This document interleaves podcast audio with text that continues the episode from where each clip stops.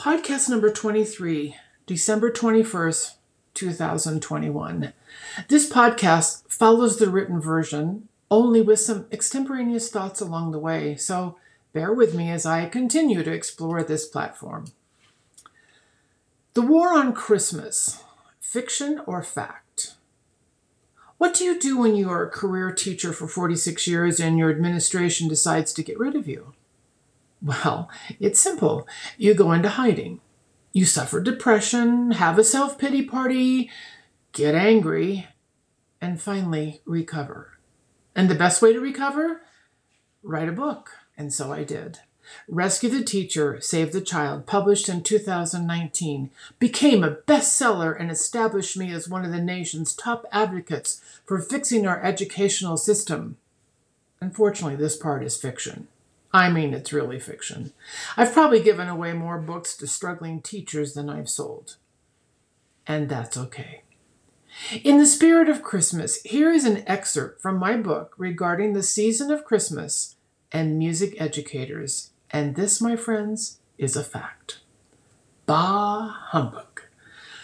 Tis the season. During the holiday season, most music educators experience fear of singing anything with the word Christmas. The secular progressives argue no war on Christmas exists.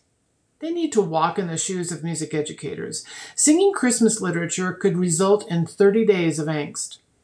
The line of parents wishing to dismiss holiday music lengthened to include non Christian religious groups, agnostic and atheist community members determined to prohibit Christmas music in the public schools. Waiting for someone to criticize my choice of seasonal music repertoire, I literally felt music cringe inside me. My flame flickered and decreased in size. No matter what kind of holiday program I designed, someone would, ob- would object to the words Christmas, baby Jesus, oh, that was a bad one, the wise men, or even the term hallelujah. I actually had a holiday concert called Hallelujah, and we ended with the African American version of the Hallelujah chorus. And my principal said to me he was horrified that I used the word Hallelujah. One year I decided to approach Christmas through gospel music, widely recognized as being a vital part of our culture. The concert contained a lovely first grade song called Mary Had a Baby. My principal ran into my room. Administrators seem to do this a lot when they do not want to deal with angry parents. And said one of our Muslim parents demanded to speak to me on the phone now. The confrontational phone call reflected the 70s before parents could attack a teacher and hit send in the 90s. Speaking calmly with the parent, I told her how frustrated I felt trying to find holiday songs which would not offend anyone. The previous year, the students performed no Christmas music. Instead, they composed music to a popular book which was a part of the curriculum at the time. This approach garnered fast disapproval from my Christian parents. In December, they expected a Christmas program. I suggested to the Muslim parent she head up a committee of Christians, Jews, Muslims, Buddhists, and atheists as a representation of our community. I encouraged her to have these those parents design a December program so everyone could feel happy. And to my amazement, she seemed pleased with the idea and assured me she would start gathering the committee that day. well, as you can guess, I never heard from her again. And my guess is she probably contacted a couple parents and found out they were not going to sit down with her and discuss anything about what was going to be acceptable to them. Interesting, right? With no committee for guidance, I continued trying to make each year's program agreeable to all, while wondering who would complain next. A few years later, while rehearsing my sixth graders for the holiday program, a professionally dressed woman entered my classroom. She nodded and smiled. Then she took a seat in the back of the room with pencil and tablet ready. She proceeded to write down everything I said. This woman must represent the American Civil Liberty Union, thereby documenting me so I could be fired for teaching Christmas music. When I feel scrutinized, the tendency to preview everything before I speak consumes me. My speech becomes filled with, uh, well, maybe. The more I tried to articulate the lesson faster, the swifter the lady wrote. I should have stopped and asked her who she was and what purpose she had in visiting my class. But I was in the middle of teaching a lesson to kids with a short span for listening. Stopping to ask the visitor to identify herself never entered my mind until afterwards.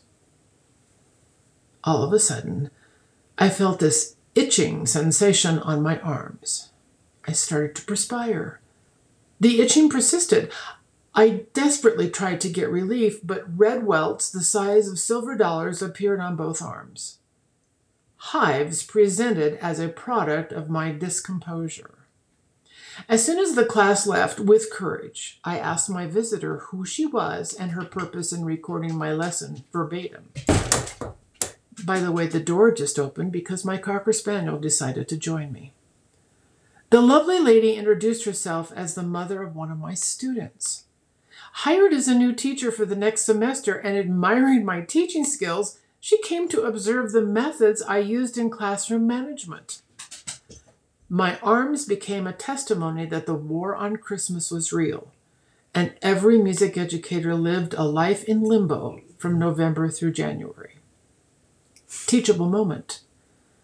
Stop your task at hand and ask any person who comes into your classroom to identify themselves and state the reason for their visit. Please do this immediately. Don't do as I did. Make sure your school maintains a strict policy of whom may come into the building and what proper procedure dictates if this person wishes to speak with you.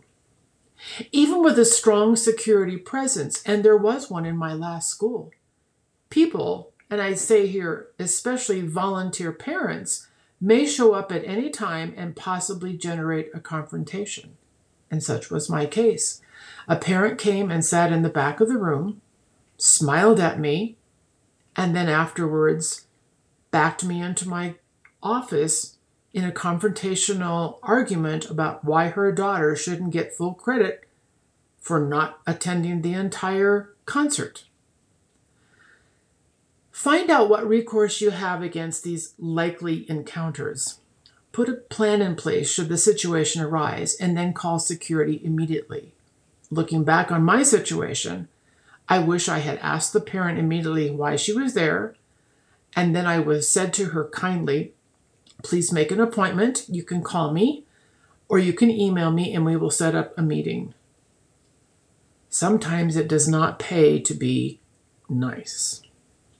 The above is an example of my entire book. When sharing my teaching experience, I always followed it with a teachable moment, and there were many. My career reflects wisdom gained through trial and error, and yes, sometimes pain.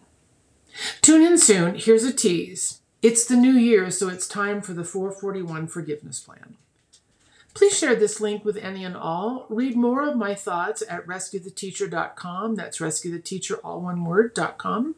If you're experiencing unfair practices in your teaching position, please reach out to me at this email, rescuetheteacher at yahoo.com. Again, that's rescuetheteacher, all one word, at yahoo.com. And everybody, no bah humbug. Merry Christmas and enjoy the rest of 2021.